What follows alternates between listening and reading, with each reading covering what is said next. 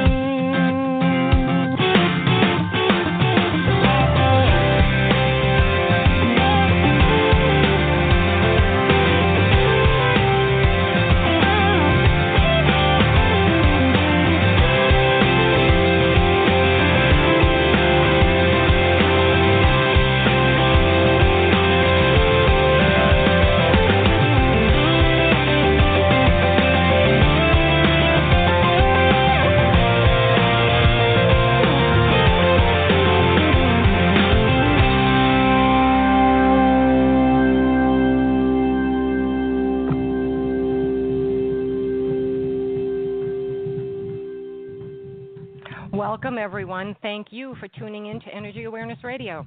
This is your host, T. Love. I am the founder and CEO of the Soji Huggles Children's Foundation, a nonprofit dedicated to providing the basic necessities of life to underprivileged children.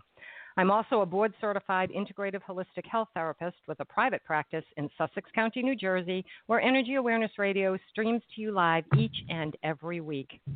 We are continuing maintaining your education, edu, ah, energetic health in our Now You Know segment this week. As you know, last week you learned why meditation is vital, and hopefully, hopefully, you've all taken just five minutes each day to meditate. Remember, through practice, you achieve results. So keep meditating, and when you feel to increase the time from five minutes to six, seven, ten, or more, do it. It will help you immensely. This week, we are going to speak a little bit about living from your heart. You've heard me say that time and time again. It is really, really quite simple to be love. That's what we're made of. It's the substance from which we come. And we come in as these little bundles of beautiful love and joy. And then somehow we are trained in how to be human. And that little bundle of love, from which we all can learn much, by the way, transforms into a being with desires and beliefs, prejudices, judgments, and a boatload of other not so great things that were ingrained into us by our parents, siblings, friends, family, teachers, and society in general. And somewhere along the way, we lose that inherent substance of love, and that's really, really sad. And maintaining our energetic health allows us to become the love that we once were, to go back to our intuitive selves, emitting and spreading love everywhere we went. And we see this in toddlers. It's, you know, really very real. And while we admit that we smile and laugh and become one with who they are, we know we only do it for microseconds at a time. Maybe that's because of fear that it's not the mature thing to do, and you know we always must act the part of an adult. So my question is why? Why do we have to act the part of an adult? Why not keep that feeling going? You know you can. You can be the love, be the innocence, really without being immature, and you can do it easily by being aware. Conscious awareness, mindfulness, being aware of your awareness. You know when it happens, you feel it, and it feels good because in that moment of being aware of your awareness, you are in alignment with your soul and you're just swimming in the essence of love, the stuff that you're made of. So go ahead and practice that. Every time you think, why does this always happen to me? Change the thought to a more positive thought. What are the possibilities for the best outcome in this circumstance? Or what's the good that I can experience now? You will get an answer. It will happen every time. And every time you think a negative thought and shift it to a positive thought, you'll be able to shift those neural pathways in your brain, which are there, and create these ridges, and you will create new ridges that are more positive. Now, I know you can do this. Everyone can do this. You just need to practice. So, when you want to judge someone or compare yourself to someone, be aware of what you're doing. Just stop and let go of the comparison or the judgment and add a little bit of discernment. And in that space, that's where you will find admiration true admiration for not just that person, but for yourself. You know, your journey is yours. Everyone else is on their own path. And there's no need to compare or judge or be jealous or envious. You do you. Be aware. Be aware of everything that you're doing. The goal in awareness is to see beyond the view. And when you shift your thinking and your perspective, everything seems to fall into place and your body is more relaxed. You're less reactionary, less stressful. And that allows you to make rational, informed decisions that really are best for you in every moment. You know, we all make decisions where we later determine that really wasn't that good for me. And sometimes we learn it right away, other times it takes days or weeks or months or even years. In any case, when we are aware, when we come from that place of love, our heart center, when we look at a positive perspective, and there always is a positive perspective. We're in flow. We're in alignment with our true purpose in life, and life is so much easier that way. When you do that, and you do get the signs, the little nuances that inspire you, that guide you, that move you to do something, it works. There is a lot of science behind mindfulness. It's overwhelming and it's positive. So be aware of your awareness. Be purposeful in your awareness. And you live from your heart, and you'll experience more joy and abundance in all the areas of life, doing exactly what you're meant to do, doing your soul's purpose. Now you know. We have a great show tonight. My guest is Stephen G. Post. He is the best selling author of Why Good Things Happen to Good People How to Live a Longer, Happier, Healthier Life by the Simple Act of Giving. The British Medical Journal designated his book, The Moral Challenge of Alzheimer's Disease, a medical classic of the 20th century. He's among a handful of individuals awarded the Distinguished Service Award by the National Alzheimer's Association. In 2001, he founded the Institute for Research on Unlimited Love, which researches and distributes knowledge on kindness, giving, and spirituality. A frequent contributor to major magazines and newspapers, including The Washington Post, The Wall Street Journal, and Time magazine, Stevens appeared on The Daily Show, among other national television programs. He was invited to become one of the founding fellows of the International Society for Science and Religion, the preeminent scholarly organization in his field based at Cambridge University. He received the Kama Book Award in Medical Humanities from World Literacy Canada in 2008 and the Pioneer Medal for Outstanding Leadership in Healthcare from the trustees of the Healthcare Chaplaincy Network. He is an elective member of the College of Physicians of Philadelphia, the New York Academy of Medicine, and the Royal Society of Medicine in London. Stephen has served as a co chair of the United Nations Population Fund Re- Conference on Spirituality and Global Transformation. He's a professor in the Department of Preventive Medicine at Stony Brook University and the founder and director of the Stony Brook Center for Medical Humanities, Compassionate Care, and Bioethics. A leader in medicine, research, and religion, his most recent book is our topic for discussion this evening God and Love on Route 80 The Hidden Mystery of Human Connectedness.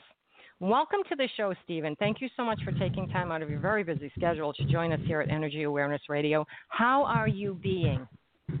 Hi, T. I am being fine, and I'm happy to be with you this evening. And you caught the being. I like that. Most people don't. I just loved your book. It did something it does something to the reader, but maybe it was just this reader. I was very moved at the beginning.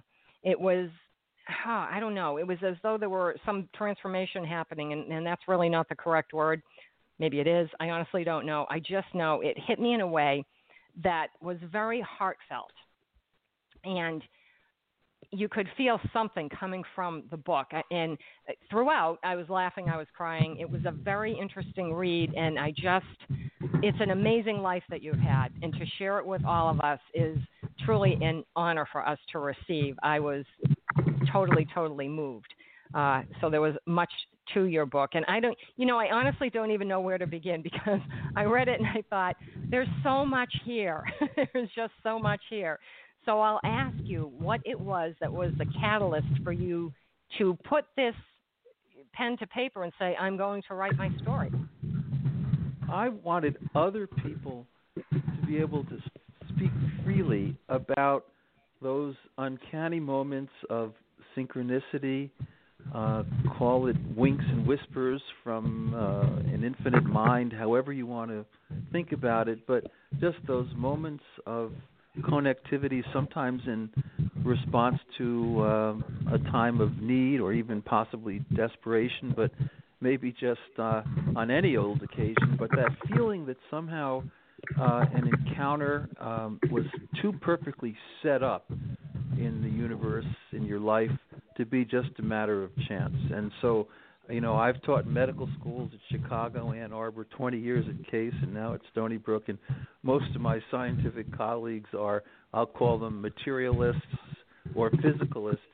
And the idea that that there's a, a side to life and to reality that indicates how cherished we are by an unseen and wonderfully loving infinite power, infinite God. Uh, it, it, it, it's great to let people be freed up so they can speak about these things.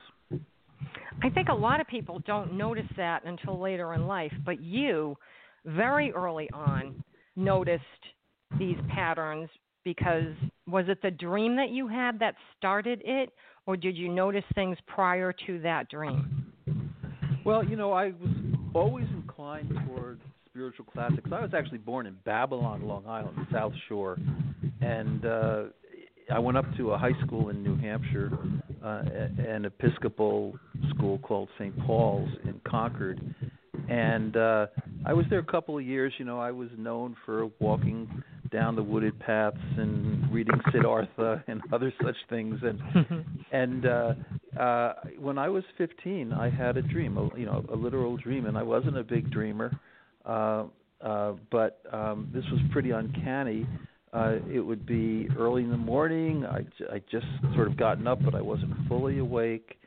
And over a period of about a year and a half, I had a recurring dream. It recurred about a half a dozen times. And I would talk about it with my friends, with my with my philosophy teachers up there, Rod Wells in particular, uh, and uh, it was amazing. So uh, I, I would see this silver mist, a very thick mist, uh, and it and and it was leading out on a road to the west. I had no idea where exactly. And then I would look to my left and I would see the contours of a face of a young man with stringy blonde hair who was uh, about to jump off a ledge of some kind. And then uh, the mist would dissipate, and I saw, and I didn't believe in angels, by the way, at all at the time, but I would see the face of a blue angel. And in a very soft, calming voice, um, the angel would say, If you save him, you too shall live.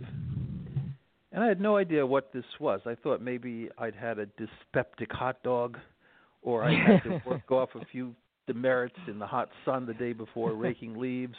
I mean, really, you know. Yeah. and, and, and, but but because it recurred uh, a number of times, and I'd be able to talk about it. Up there, it was kind of like it was like a Harry Potter setting. You know, we had a big dining hall with wooden beams, and and I would talk uh, to my friends about this. And my sacred studies teacher, Rod Wells, who was a friend of Alan Watts, uh, he was a graduate of Yale Div School. So when I was like 16, um, he took an interest in in in the dream and in, in adolescent spirituality. So we drove from Concord, New Hampshire, down to New Haven. It's the first time I'd been to New Haven, and I was the subject of a class on adolescent spirituality that a professor named James Dittes taught. He was a famous Jungian psychologist of religion, and I told him about the dream. And these divinity school students, about 15 of them, they asked me what it meant, and I said, "Well, I, you know, we all read Emerson up in up in Concord."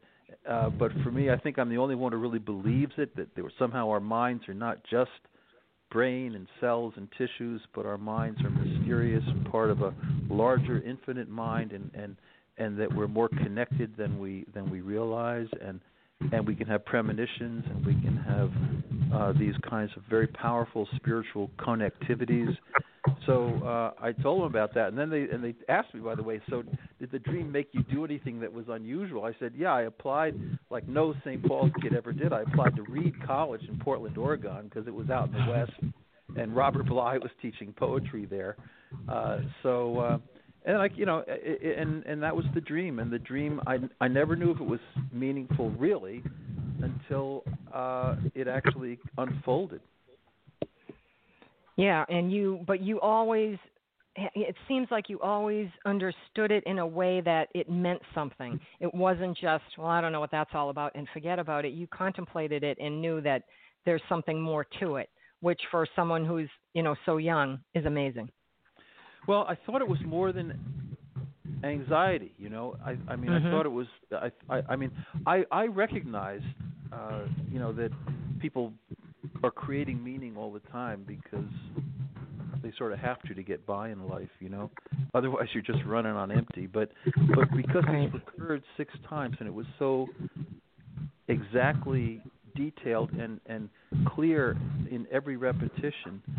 I you know I talked about this in our sacred studies class. I had lots of great classmates. Uh, uh, you know, it was so, it, it, and people were skeptical, but they liked me enough, and I wasn't overbearing about it, so we could actually talk. And I was reading Carl Jung at the time because I got it. I wrote my senior thesis there on synchronicity, and then the amazing thing was that so I was supposed to go to Swarthmore, and and um, um, I went home when I that that summer of my 17th year, uh, and you know uh, my teacher Rod Wells had gotten me a job tutoring in the Bronx, and I'd done that in Concord with the French Canadian kids, and I really loved it. It was very gratifying. And my mom and dad said, "Nope, you're not going to do that because the Bronx is too dangerous. We've had it looked into; it's too dangerous." And we had a pretty good argument for a couple of days, and uh, finally, my mom said, "You know, uh, you're on your own. If you insist on this, you're really on your own for college." And and then I, I you know I kind of at that point relented and and I said okay I won't take this job, but what am I going to do this summer? And my dad, Henry Post, he was the president of W and J Sloane's furniture store on Fifth Avenue, which was kind of across from Scribner's Books, and Mm-hmm. uh, he knew like every manufacturer of lamps, of desks, of chairs, of beds in, across Greater New York, and he said, "I know what you can do. You can work in Bill DeBono's lampshade factory in Patchogue."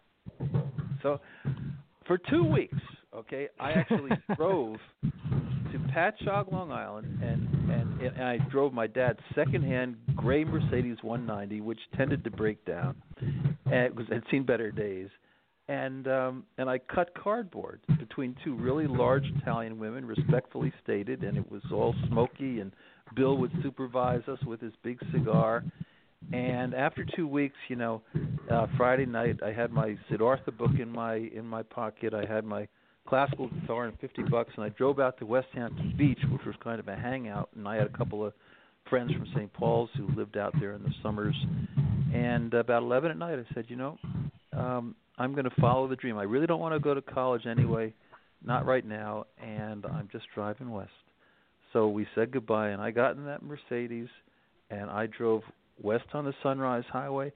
I drove uh, uh, through the Midtown Tunnel. I drove across the George Washington Bridge for the first time ever, west of the bridge, and there were two signs.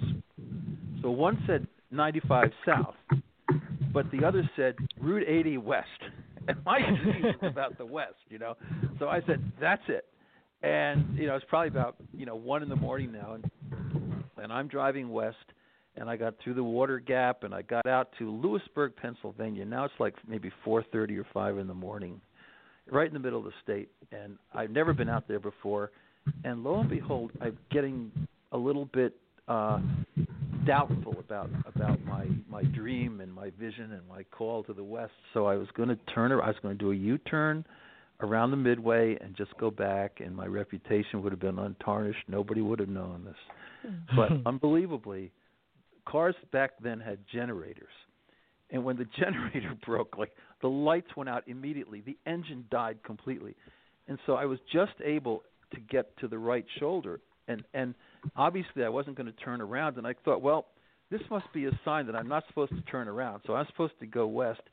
And I took, I, I, I, there were only cornfields and wheat fields as far as the eye could see. Literally, you know, if you get out there, there were there were no. This is somewhat near Lewisburg. There were no phone booths, nothing. So, um, what what I did was I pulled a piece of paper out of the glove compartment and I wrote in pencil to the Pennsylvania State Police. please please return this car to Henry A. V. Post, 44 Davison Lane East, West Islip, New York, 516-669-5655 from his son Stephen, who no longer works in the lampshade factory. you were very polite. terrible. oh, it was terrible. It was terrible. I, you know, I deserve a slap from the Almighty.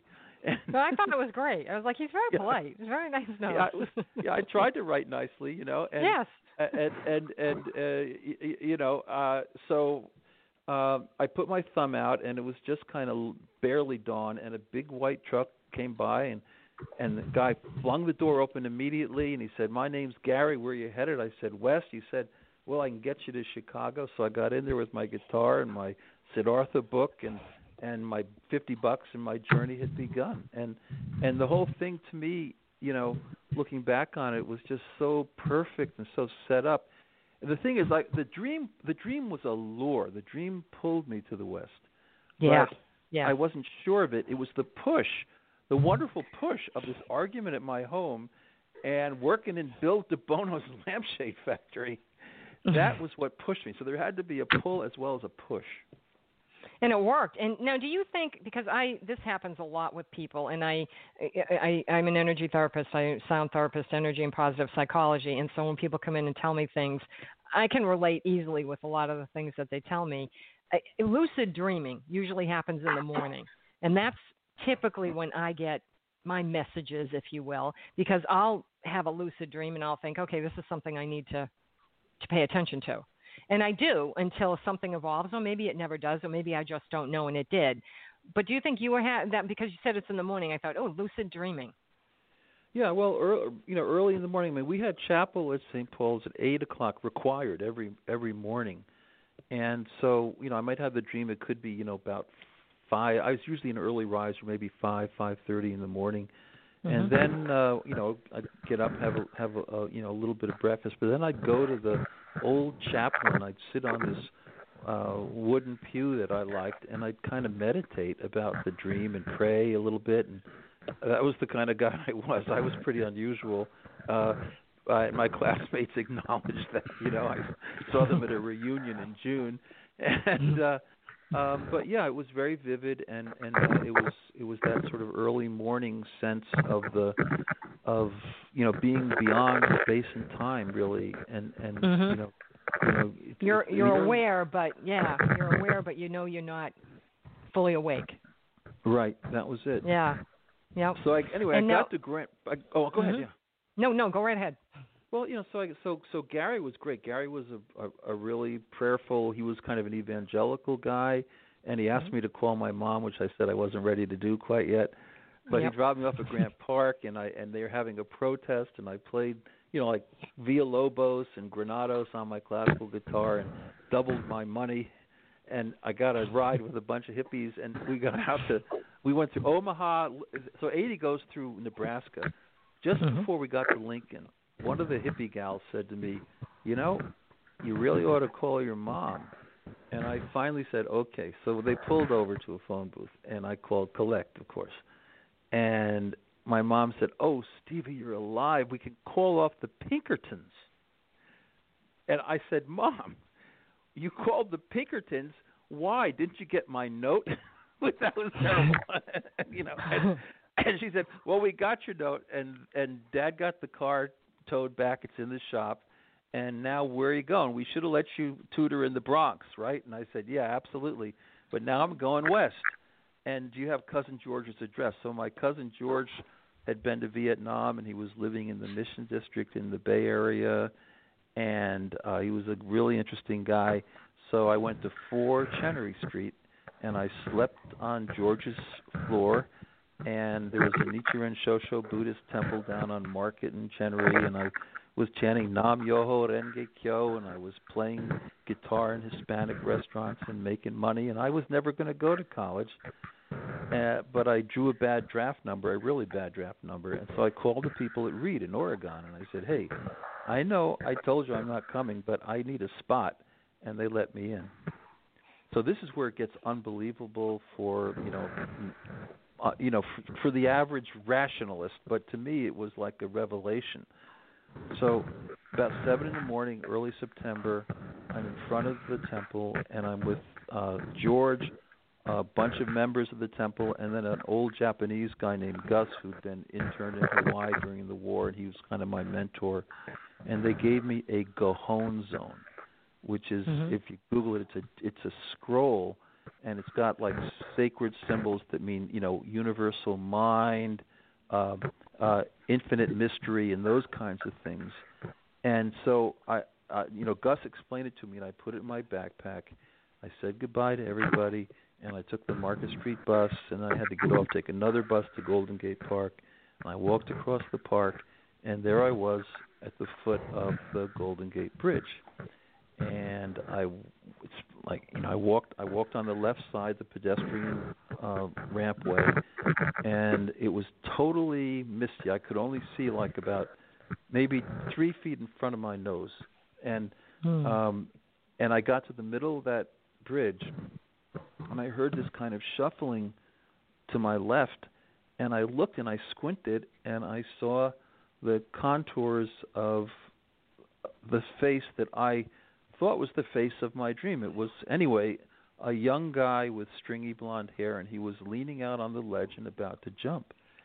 And he kind of caught me uh, through the corner of his eye, and I looked at him and I said very quietly and you know pretty, pretty kindly, you know, and then Pat, I said, I truly hope you're not planning to jump. And he got so pissed, he he yelled at me because I'd interrupted him, you know, and, and he started quoting from Macbeth, like the world is empty nothingness. This was not a dumb guy, and Yeah. um, and and and I said, you know, we do that at St. Paul's and Memorial Hall, but it sounds a lot more realistic when you're out on a ledge about to jump and and and you know. But I, I we're all desperate, you know, and, and I'm desperate, and you're desperate, and I could be where you are, and you could be where I am. So I said, look, I want you to do me a favor. Let me tell you that I think I'm here to meet you for a reason. I just somehow think this was ordained. And he didn't believe me at all. He shot back some stuff, and then I said, "Let me just tell you, I had this dream at St. Paul's when I was 15, and a little bit into my 16th year, and and and I told him about the dream, and and told them about going to Yale Divinity School. I told them about the argument with my folks, and I told them about you know leaving the car on Route 80 near Lewisburg, and I told him about all of this stuff, and and he was he he thought I was crazy, and I said, well, look, you know, I may be crazy, but you're the one on the ledge. So I I said, look, I, I, make me a promise. I have this thing in my backpack, and so I pulled out my zone, which I'd only had like for an hour, right? Right. Uh, and and so I pulled it out and I said, look, they tell me at the temple that if you have a Gohonzon, it'll turn your life around. All the bad things will eventually come out good, and it'll work out.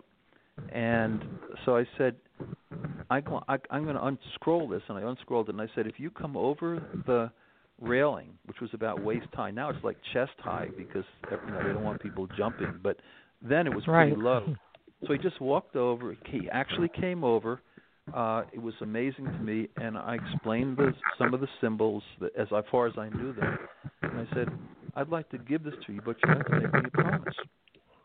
And he said, "What's that?" And I said, "You have to walk south on the bridge, walk across the park, take the bus, get the Market Street bus to Chenery, and here's a note to my cousin George."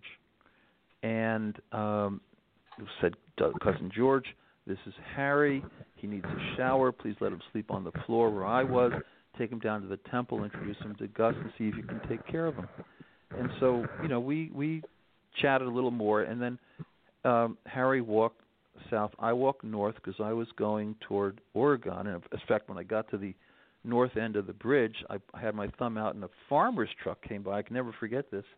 And and, and a nice old guy opened the opened the door, and he said, "Where are you going?" I said, "Oregon." And uh, he said, "Well, we can get you most of the way. My name's Dwayne Dill, D I L L, just like in dill pickle."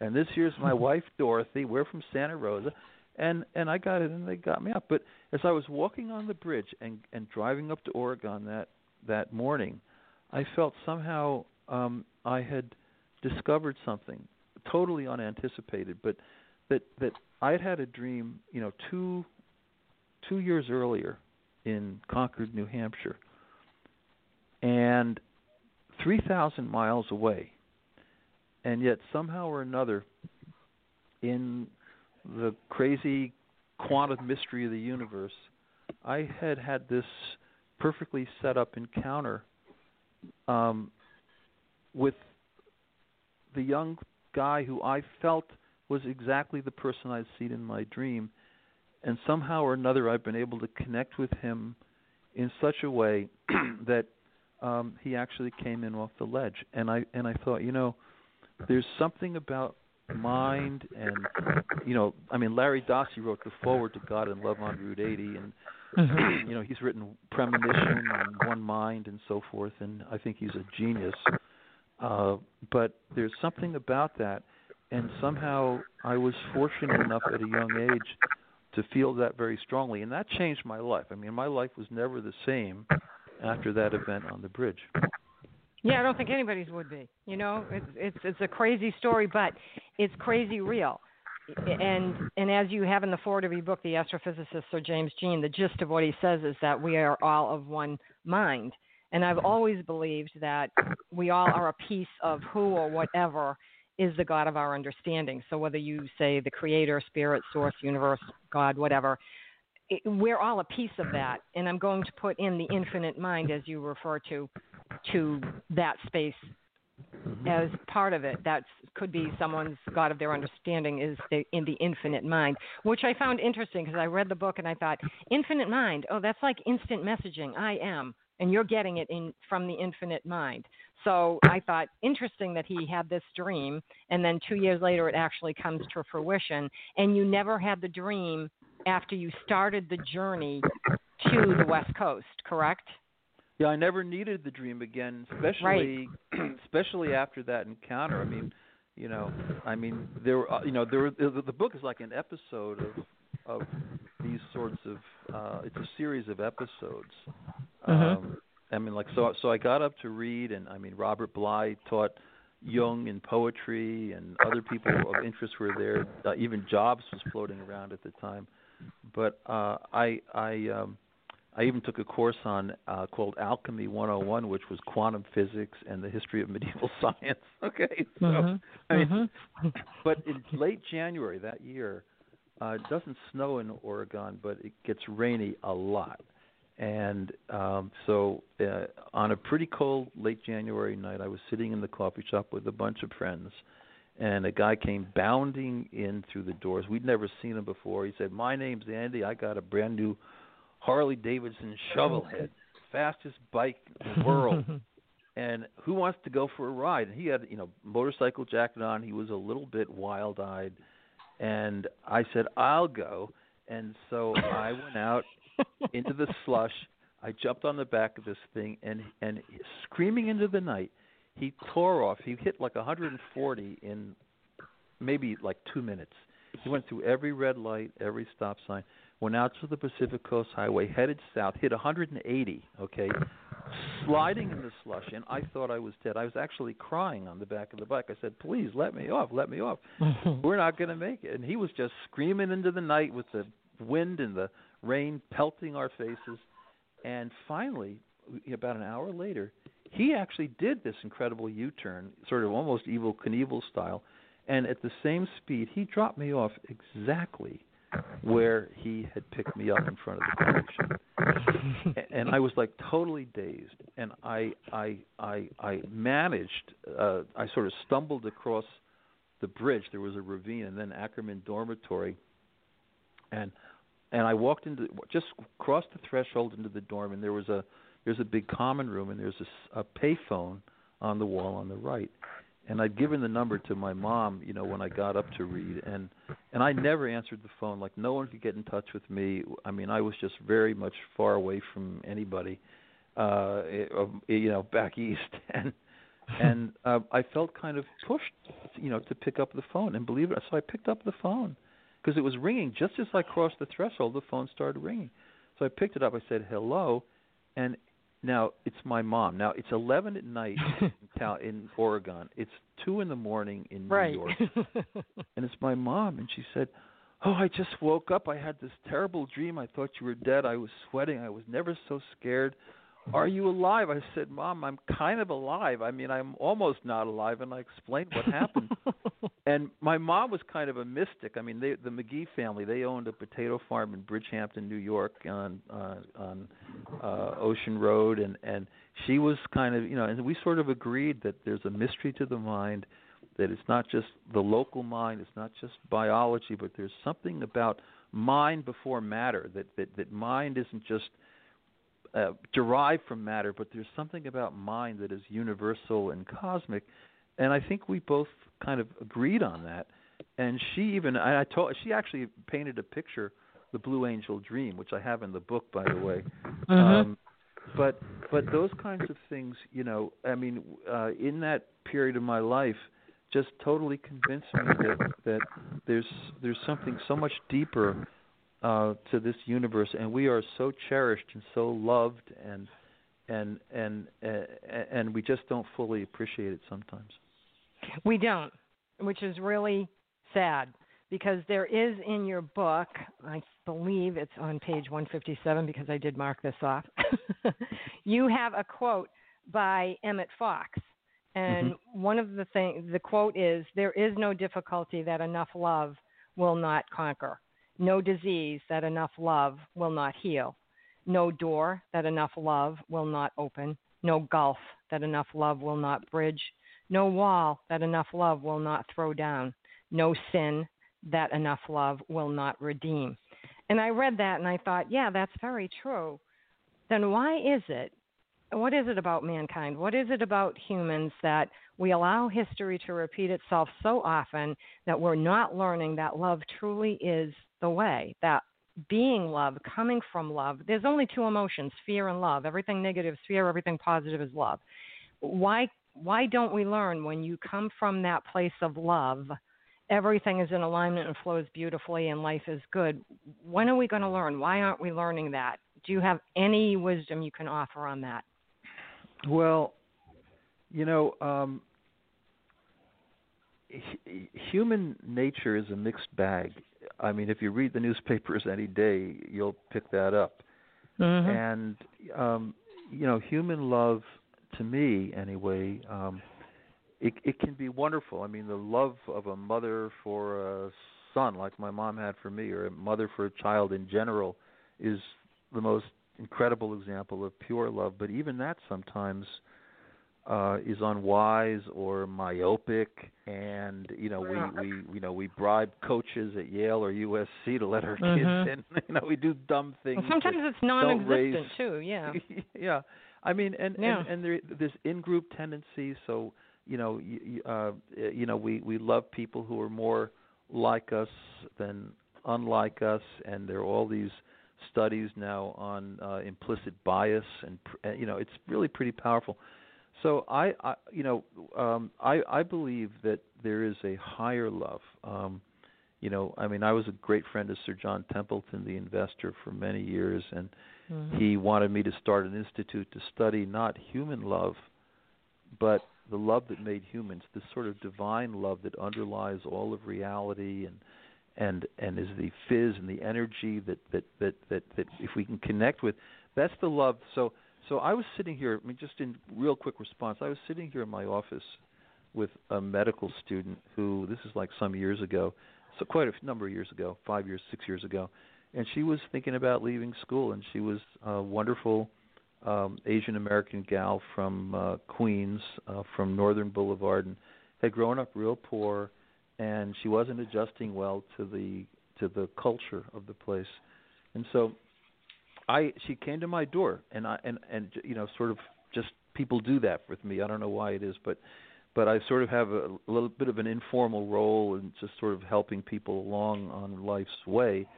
And and and and so I I had many meetings that afternoon, that you know wall to wall meetings across the school, and I I said, look, I I I don't think I can talk with you now, but you can email me. Maybe I'll see you in a week or so and then I I felt it was really uncanny. I, I felt this incredible warm energy, and it sort of was, I thought it was actually over my right shoulder. I'm sitting in that chair right now, you know, and I looked. I turned around, and I there was nothing there, of course, but I felt this incredible energy of love, and and I felt, you know, this is a message to me that I have to really love this person right now, not not tomorrow, but right now. Mm-hmm so I became her mentor, and she did leave school for a year.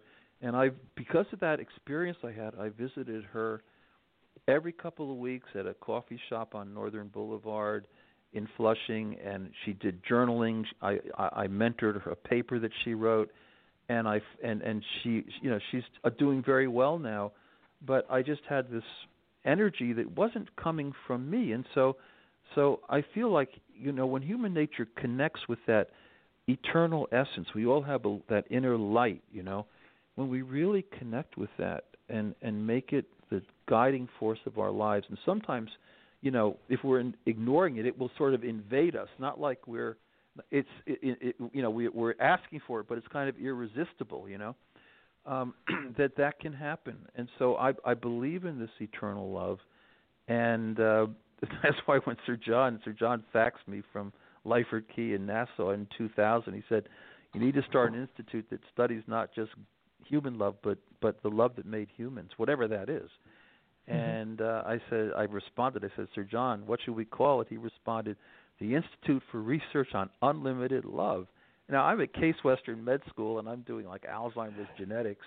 And I responded. I said, Sir John, maybe we should call it the Institute for Creative Altruism. He shot back, No, unlimited love up to eight point nine million dollars, and I did what you would have done, T. I faxed back Sir John. I love that language. It Yeah. jumps right off the page.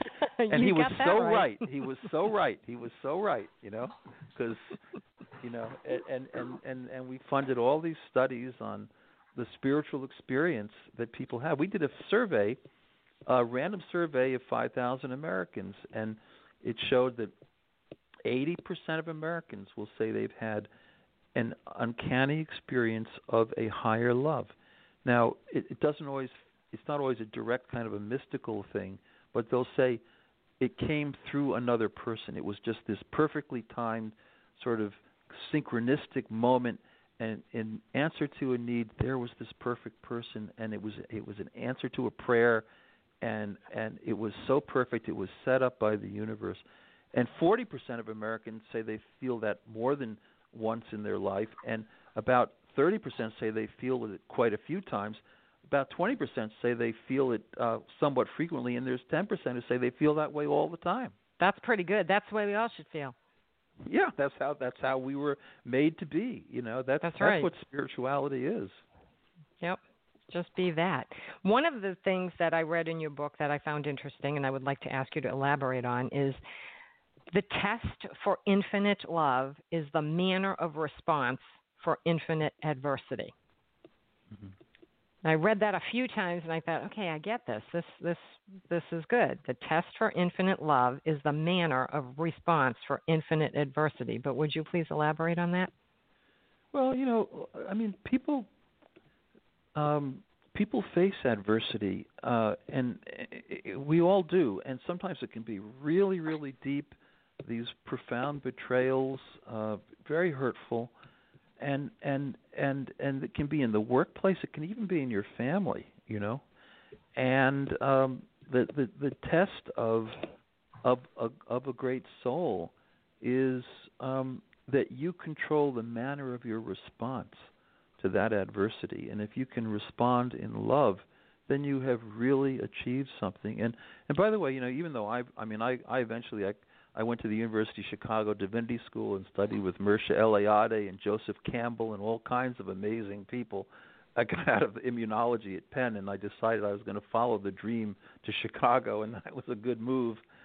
but the thing is that that um uh I remain still uh Episcopalian and I do occasionally I'll you know somewhat regularly I'll go to mass because I just feel like the interesting thing about the life of Jesus even though you know I I'm not creedalist I'm I don't have a lot of I believe in such and such but the fact that he faced so much adversity but then he could still say forgive them for they know not what they do that there's Mhm. something so special about that forgiving love even when you're being hurt very badly that you know I have to take it seriously I'm very humble about that and if it's if anything could be atoning that would be it Yes, yes, and it, it you can. It's funny because in life you find, or I find, that there are times when you can easily, easily do that, and there are other times where I just know I- I can't. I can't forgive that person. I can't.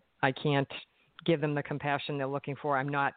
I'm not doing a good job with that in some cases because the hurt is so deep, and you have to really go deep within to do that. And the more you do it, the better you get at it and the more sincere you can be and eventually you'll come around but it is not an easy thing to do Yeah, key word. Thank you, T. Eventually. So, you know, there are these gimmicky books that come out left and right about, you know, forgiving, you know, the three easy steps.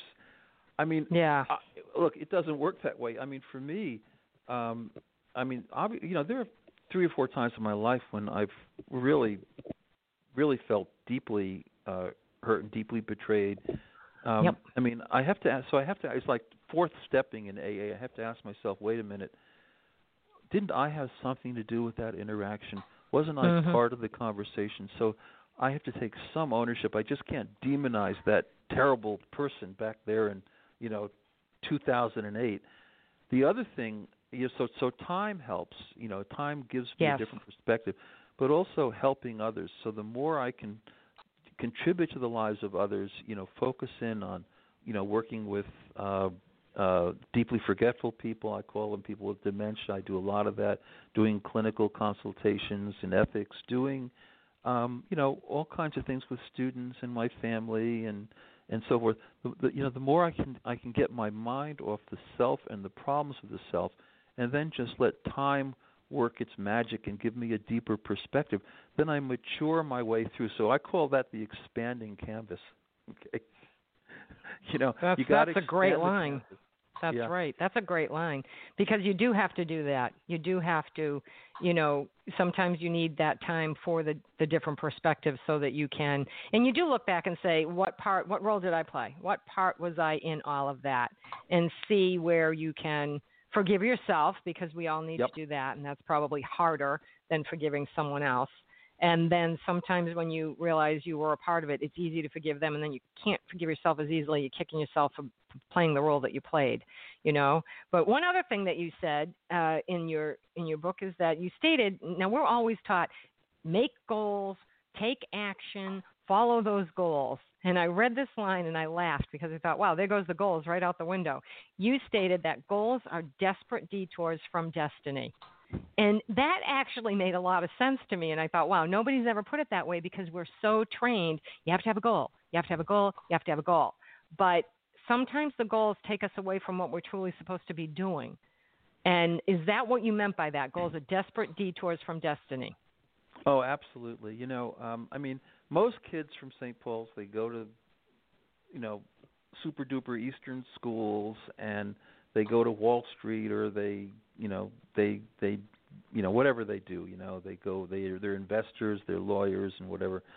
And you know, um, uh, I when I mean when I when I took that car that summer of my 17th year and headed west uh i i was i was not going to swarthmore. I was giving up all those kinds of goals because i just felt that somehow even though i didn't understand the dream or even fully believe it i felt a kind of lure to follow it. And i was pushed too like i said you know but i also Mhm. felt pull and my whole life i've ne- i've always you know i get up in the morning five five thirty in the morning and i meditate and pray and i envision all the people I'm going to see in the day and how I can respond to them, whether they need forgiveness or compassion or I call it care carefrontation or you know Mhm. whatever they might need. I try to really focus in on that, and I and I and I I I am uh, trying to um, stay on Route 80, and I stayed on Route 80 surprisingly all my life. People ask me where I'm from. I say I'm from Route 80 because You really are. Yeah, I, life isn't something you make. I mean, if people say I made my life, look, I've been a professor in a lot of places. I've written a lot, but if I made my life, no.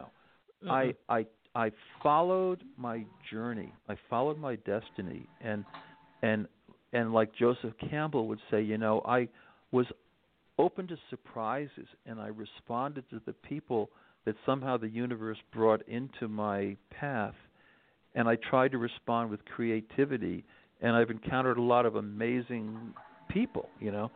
But uh uh you know, I didn't make my life. I I I followed a path that came to me in a dream when I was 15 and I'm still on it. You know, I'm I'm I'm not a young whippersnapper anymore, but I'm I, you know I still have a lot of energy and I'm still boyish. I use I, I describe my I, I I speak as the boy in the book, you know, because we never can give we should never give up. Like you were saying earlier we should never give up on that inner child that youthful child of love you know? And the world i mean my greatest fear in life when i was a, high schooler was to be slowly digested by an immoral universe. I mean i i mean that was my fear.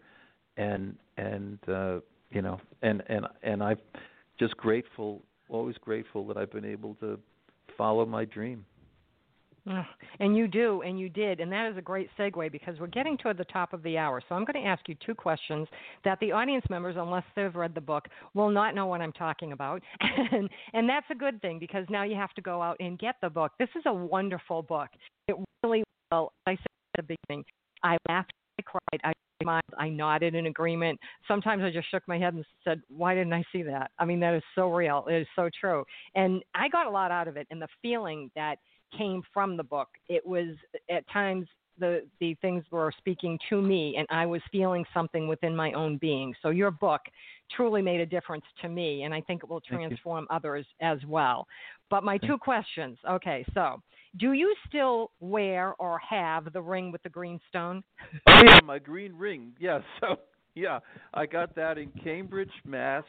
Uh, you know, I was I was I was there with some friends, and this was after the dream, and and uh, uh, you know, I used to read a little bit about colors, and the you know the medieval mystics used to say uh, uh, that green was the color of the Holy Spirit.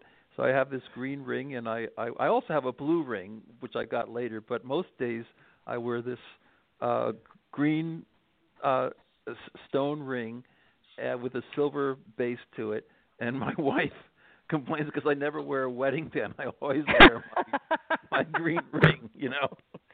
What's But the absolutely. stone? Is it glass or is it a stone? Is it an actual it's stone. It's yeah, it's it's an emerald stone, I guess. You know. it's- okay, it's- all right. I was wondering if it was an emerald. Yep, yeah. yep. Yeah. I was wondering. Okay, and the, and the last question I have for you, and this was because it hit me in the book. I had to go back and read it again. And I was like, wait, did I just read that? Emily Post is your grandfather's first wife. I love her. Is that true? Yeah, so my grandfather uh was Edwin Main Post and um he uh was you know was an investor in New York and um uh he married a debutante named Emily Price who uh, who was the daughter of Bruce Price an architect from Baltimore and she became Emily Post.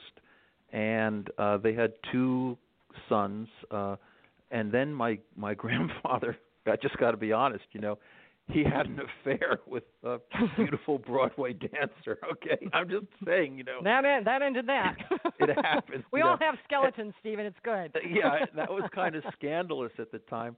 So they went their different ways, and but but but uh, the, you know those two sons were my dad's half brothers. So so Edwin Post, you know Emily's son, actually wrote me my reference letter for St. Paul's when I was a kid, and and so I met her just you know like once or twice, you know not much, uh, you know just in passing. I mean there was some friction between the the different ends of the family, but I'm no blood relationship with with Emily, but but uh but you know my my my you know Edwin Main Post uh it was my grandfather and uh and I try to I try to mind my manners.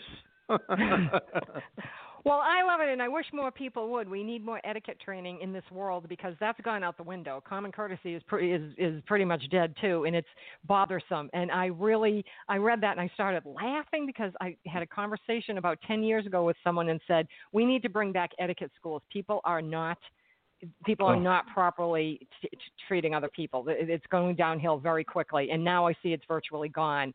I don't know who's Just buying the book. I have a copy. Hmm. just the basics. I mean just the basics Yes. please, you're welcome, thank you. Thank I you. mean, if we could yes. just get back to that, it would it would make a huge difference. And the the, the discourse has has become so uncivil, and we're so acrimonious and un, ungenerous with one another. I, you know, it's hard to believe. Um, and it's you know. it's out there in society in a very big way from the top down and before people think it's okay and it's not it's, It's not. just It's because not. you know it's just not and yeah I, I had to ask that question because i thought oh my god i love her this is so cool yeah, it's it's it's it's it's not okay, and and and and how's it going to come back? Well, not through politics. It's got to come back No. through a kind of spiritual renaissance where people realize that you know namaste. You know, I believe in that. You know that yeah I honor the divine in you, and you honor the divine in me, and we may differ. We may have differing opinions and perspectives on some serious items, but you know what? Um, That's what makes the world to go love around. each other. We got to love Yep. each other. Yeah, you just have to love the fact that we're all pieces of the same puzzle. We just don't we're not privy to the picture. And if we Yeah. just play out our puzzle piece in a way that's very loving, the picture will be beautiful. And if Yeah. we play it out a different way, it could be a very stormy scene. And you know, I personally would like to to be part of a beautiful picture. So we are almost at the top of the hour, though. And before we go, I would like to mention that your book, God and Love on Route 80 The Hidden Mystery of Human Connectedness, is available online at Amazon and other places, correct? And you can get it in your local Mm-hmm. bookstores too. Yeah, Amazon's probably the easiest, but yeah. Yep. Yeah, and then please visit unlimitedloveinstitute.org. Please, please visit that. This is a. I got the brochure on that. Uh, uh, Dia sent it to me, and I just was. Um, uh, you know, I, I just love it. It's a great organization. So please, everybody, check that out.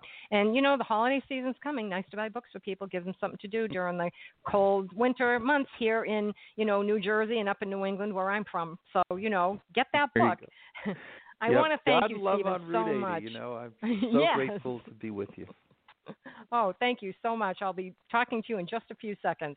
Okay, listeners, we need you to spread the word. We know you enjoy what you hear on Energy Awareness Radio, so please share it with your friends.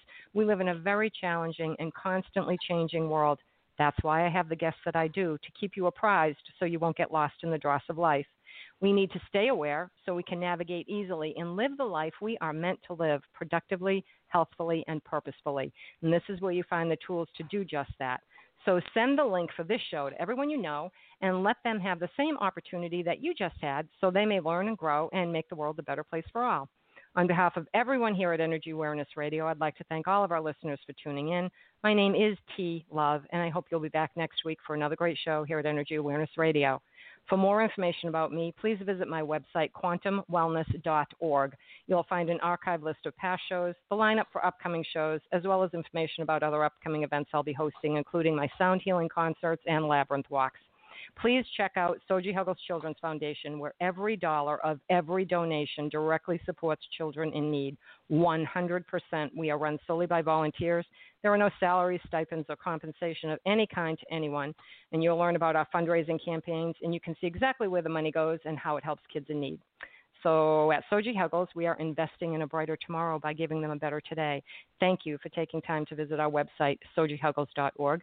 Don't forget to follow me on Twitter at both NRG Aware Radio and at Soji Huggles. And please like us on Facebook at Soji Huggles Children's Foundation.